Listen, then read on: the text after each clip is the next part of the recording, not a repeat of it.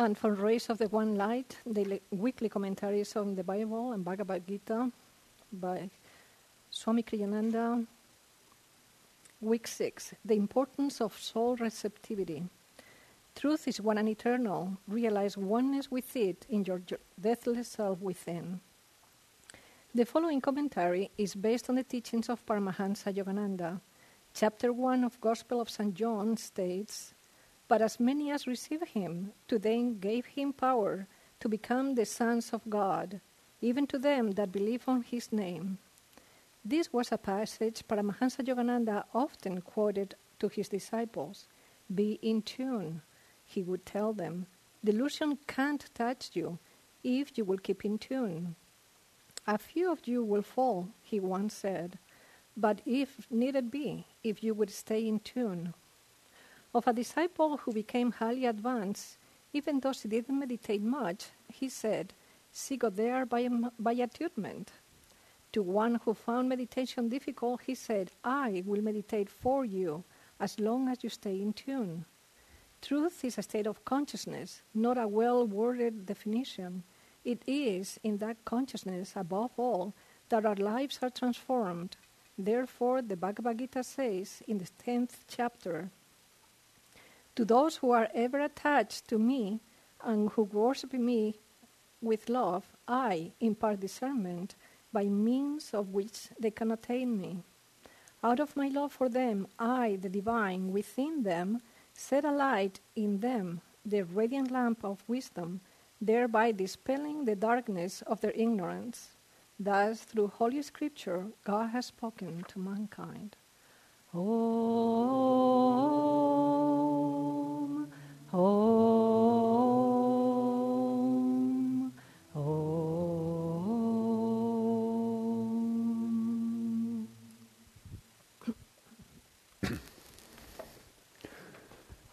morning, everyone. Welcome to Sunday service. It's our joy to share with you. This is my wife, Marga. My name is Peter, and we're, we live here at Ananda Village. I want to welcome all those who are visitors and guests, especially congratulations to the yoga teacher trainees who are finishing up this week. So I'll give them a round of applause.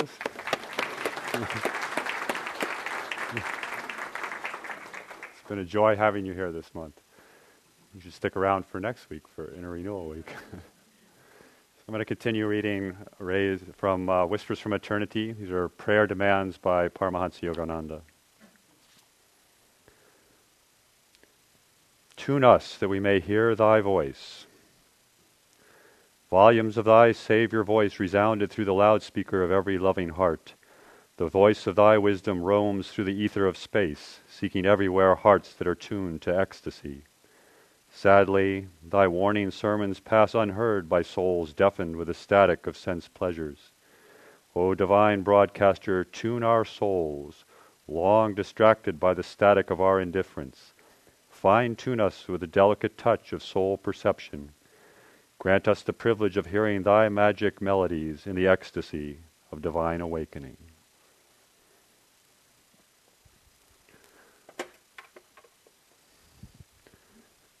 So, soul receptivity. Receptivity tends to be a difficult concept for the modern Western mind. And it's, if we look back in history, we came from a lower age of Kali Yuga where things were all fixed in form and nobody really thought about changing themselves or doing much. But we're now we're moving into a different age. We're moving into the age of energy where the individual came to the fore.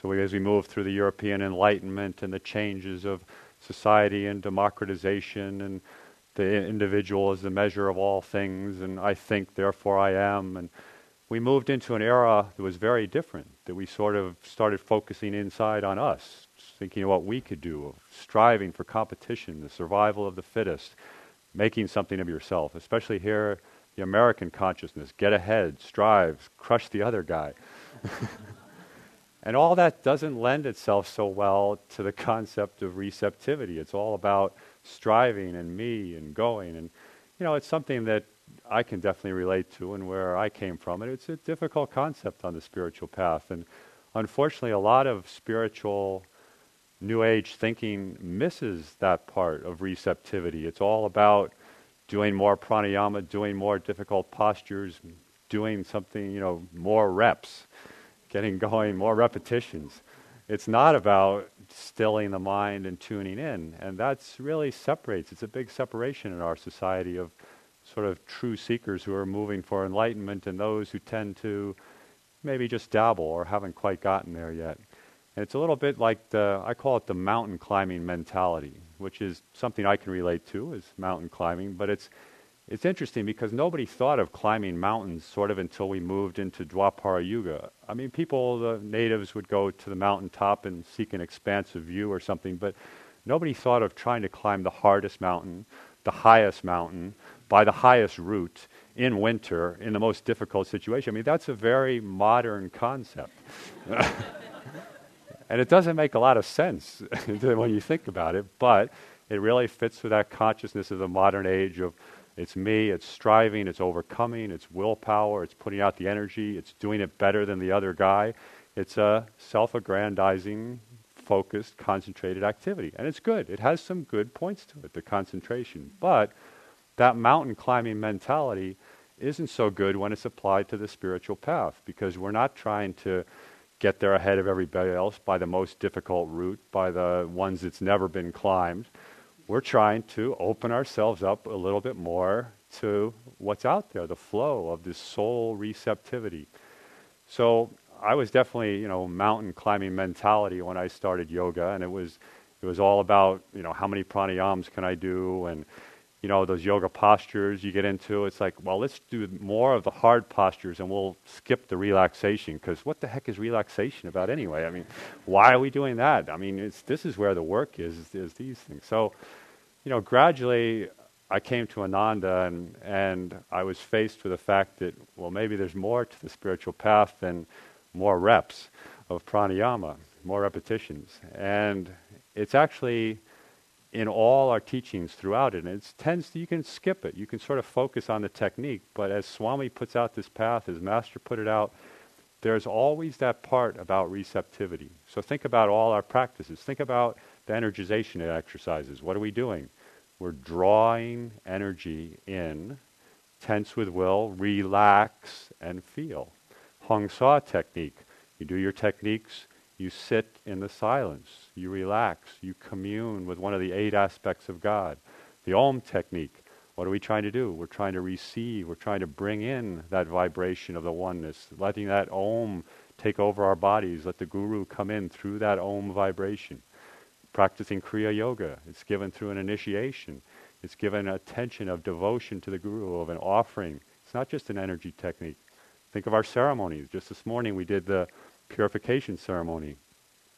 Open your heart to me, and I will enter and take charge of your life. Think of healing prayers. Healing prayers open us as a channel of the divine, channeling energy through. It's not mountain climbing mentality, I'm going to heal you. It's channeling energy. Think about the Festival of Light. We invite those of you who feel so inclined, come up and receive the touch of light from the Masters. So, if you tune into this path, it's hard to ignore that aspect that there's supposed to be something we're receiving. But what is it we're receiving? I mean, attunement, we talk about it, and it's, it's a difficult concept for a lot of people. It was a difficult concept for me to tune into, to tune into attunement. And it was, you know, I started thinking about it, and I just want to share some of the things that helped me get a grip on attunement. And attunement is really just bringing consciousness intuitively into the body, tuning in, receiving a different consciousness. And this may sound like a hard thing, but we actually do it all the time. Consciousness is an interactive thing. It is something that we are always receiving. and We're always transmitting things. Just think about your own culture. Just think about your own family. Think about the things that you pick up.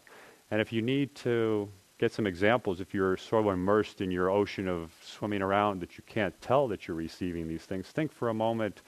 Uh, maybe you went. For me, one of the things that came clear is I went on a backpacking trip, where you go go somewhere with just a few people, where you're in a small group for just a short time.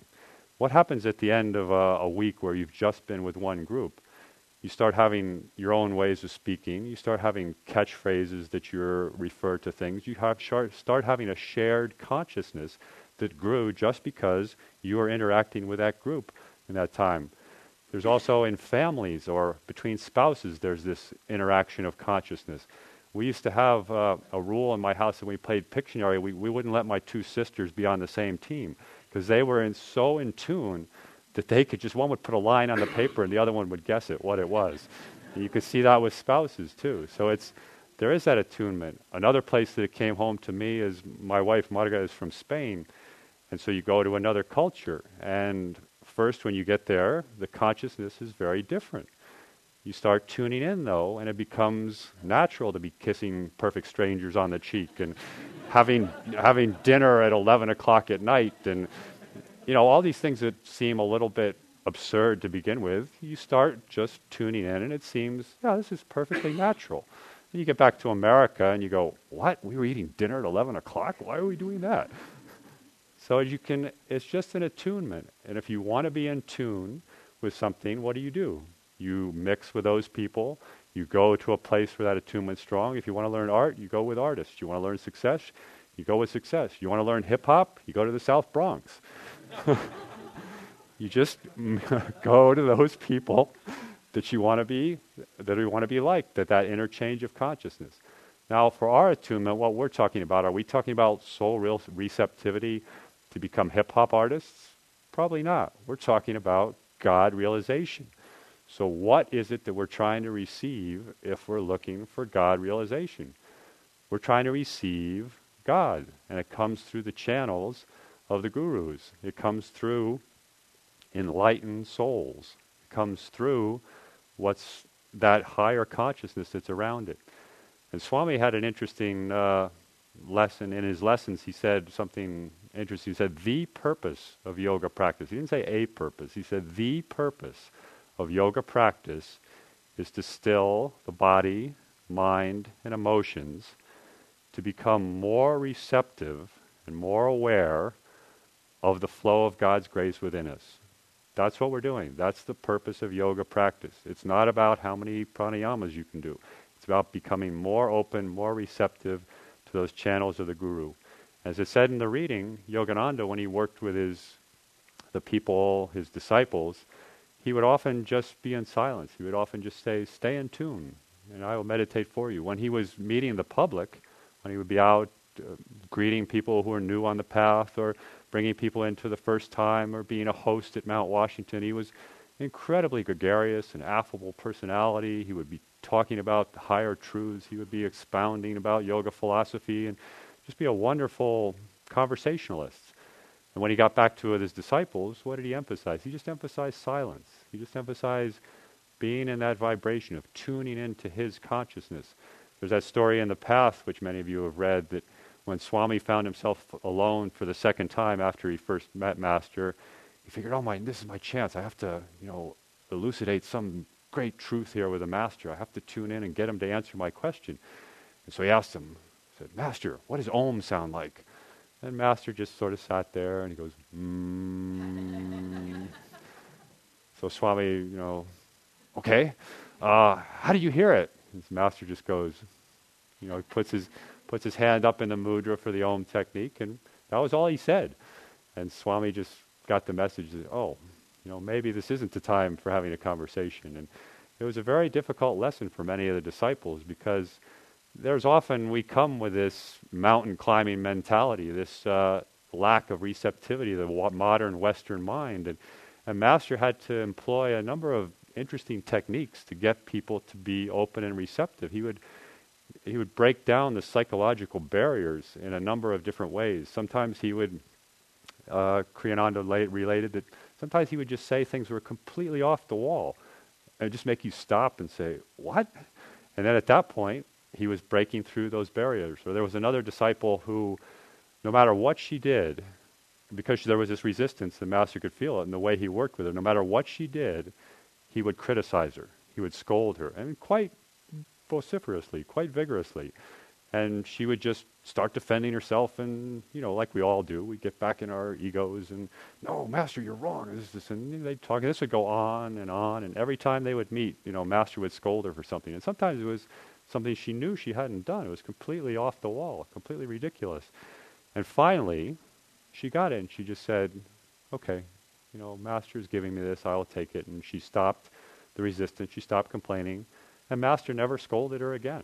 That was it. He broke through that psychological barrier of, you're not receiving me, you're not being open to what I need you to be doing right here. And so, Master would then be able to work with his disciples' consciousness. Now, does Master need to be in the body to do this? It's hard for him to scold us, maybe, although we can feel that too, but it's that consciousness is still there. Consciousness is eternal. Master's consciousness is, is all around us. It's here. We just still need to draw on that. We still need to attune ourselves to that. And how do we do that? Well, we are fortunate to have an incredible example in Swami Kriyananda here. Swami Kriyananda has perfected, if I could be so bold as to say that, the techniques of receptivity to the Guru's grace. And if we just see everything he does, how he lives his life, he says, every I strive that every thought is the thought of my Guru. That I strive not to have any of my own personal thoughts. That this is just I am channeling the Guru in everything I do.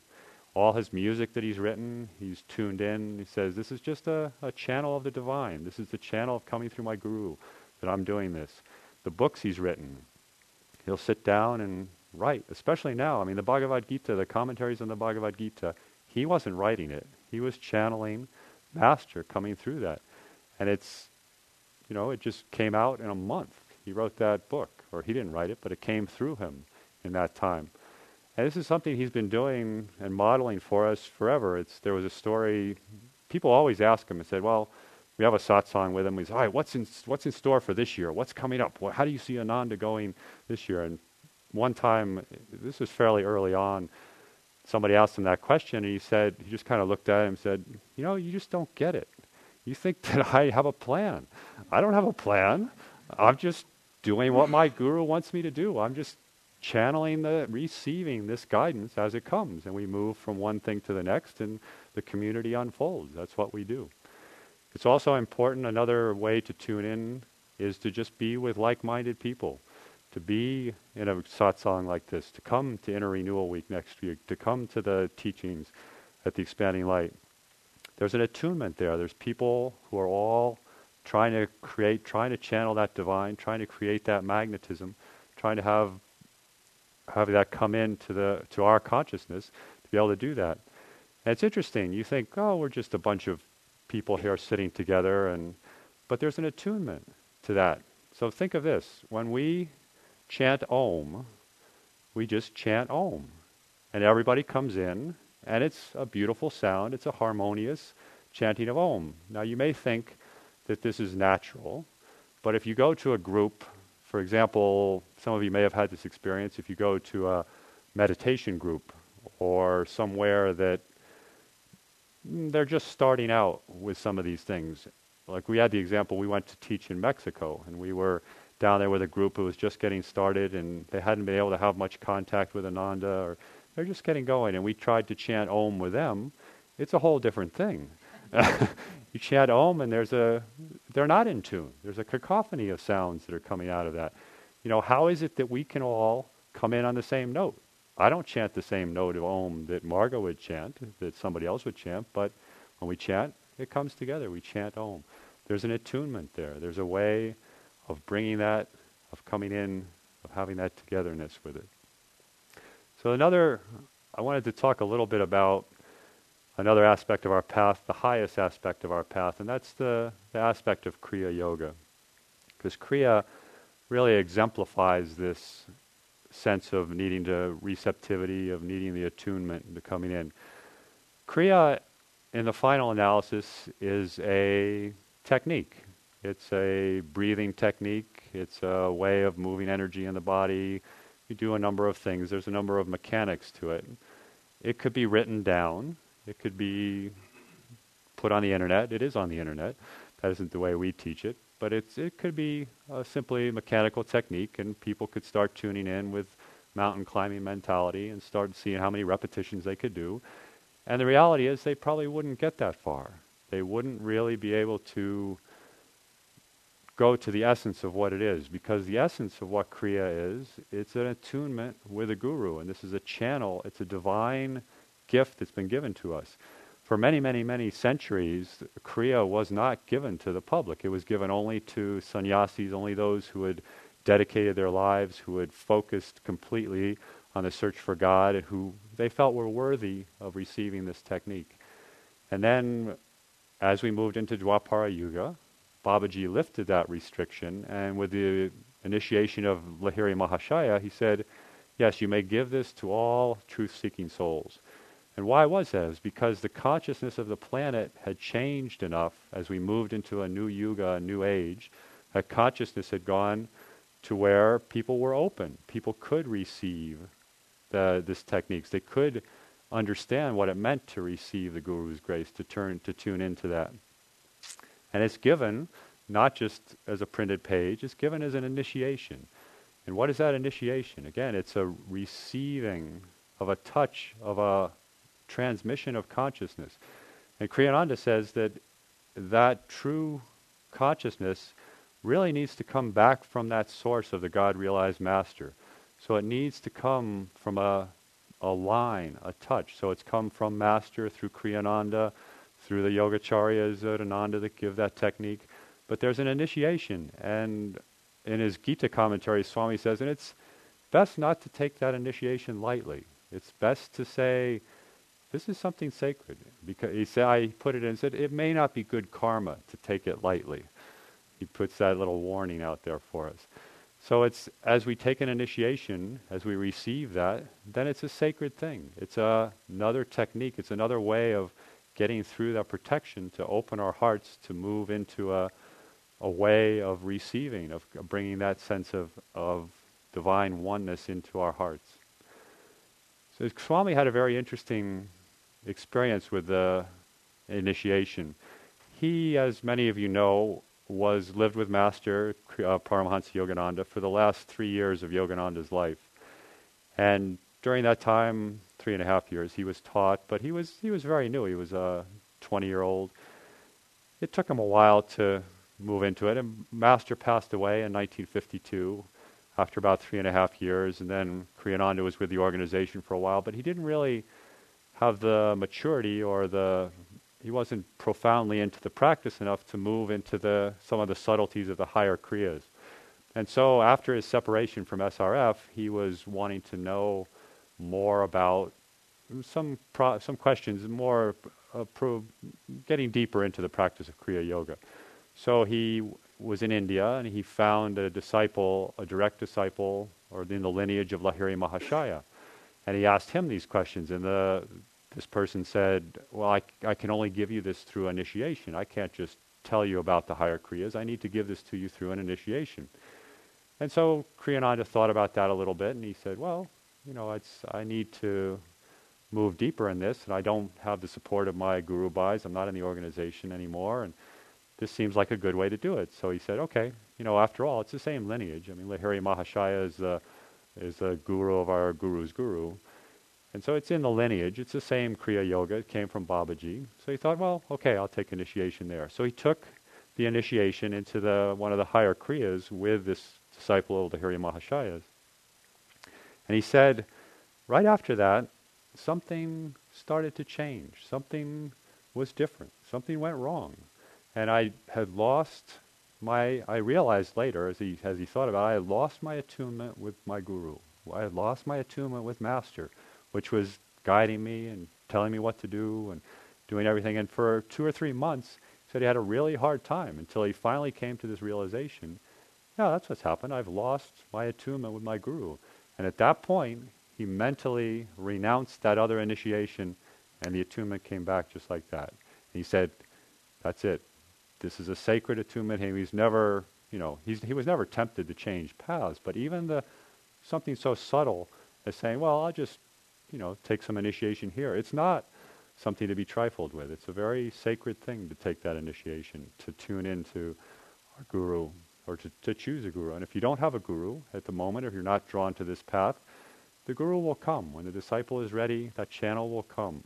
And it's the surest way it's really the only way, is what Kriyananda said and Yogananda said. The only way to really approach the divine is by that attunement, by that receptivity of a God realized soul. He said the samskars or the little vrittis, the vortices in our spine, are drawn up by the Guru's grace. That it's not only our own self effort. Self effort is important, there is a part of that. You have to have energy, you have to have focus, you have to have concentration, you have to have a sense that you are doing something for this, but you also have to tune into that Guru's grace.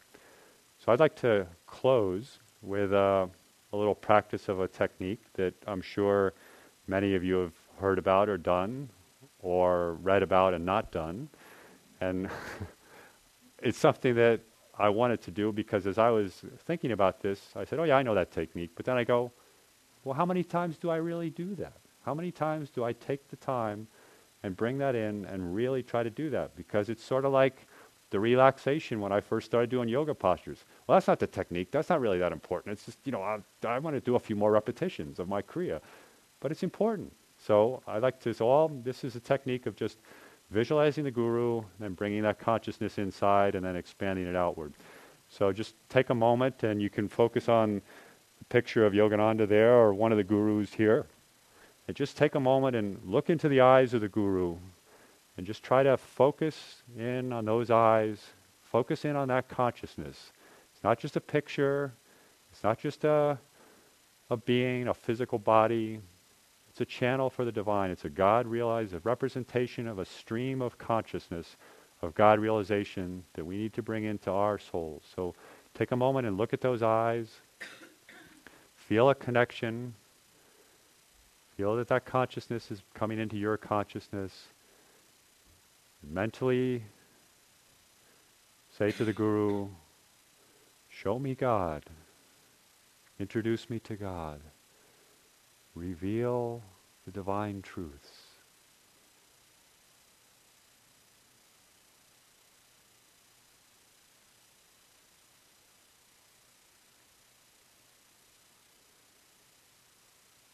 Now close your eyes and focus in the heart center. See if you can feel a response there. Heart is the receiving station. That divine intuition. Feel that response is divine bliss, divine love.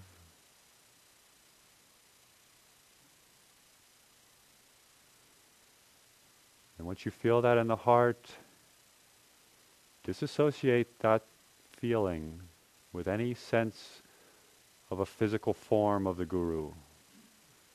Disembody that sensation into a pure divine bliss, divine love.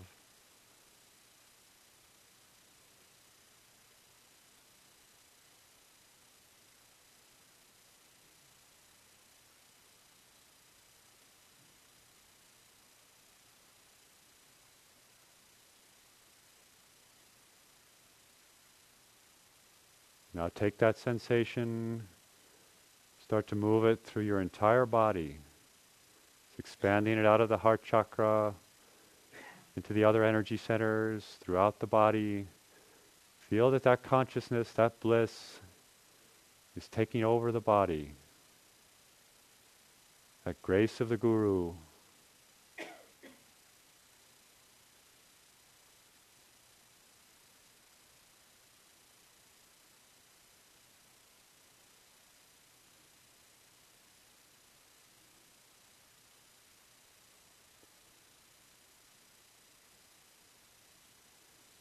And finally, take it outside the body, breaking down the bonds of ego, of ego consciousness. That bliss, that love, all barriers, all tensions, all impediments to that receptivity are being dissolved. There is no difference. We are one with that. There is no definition of us.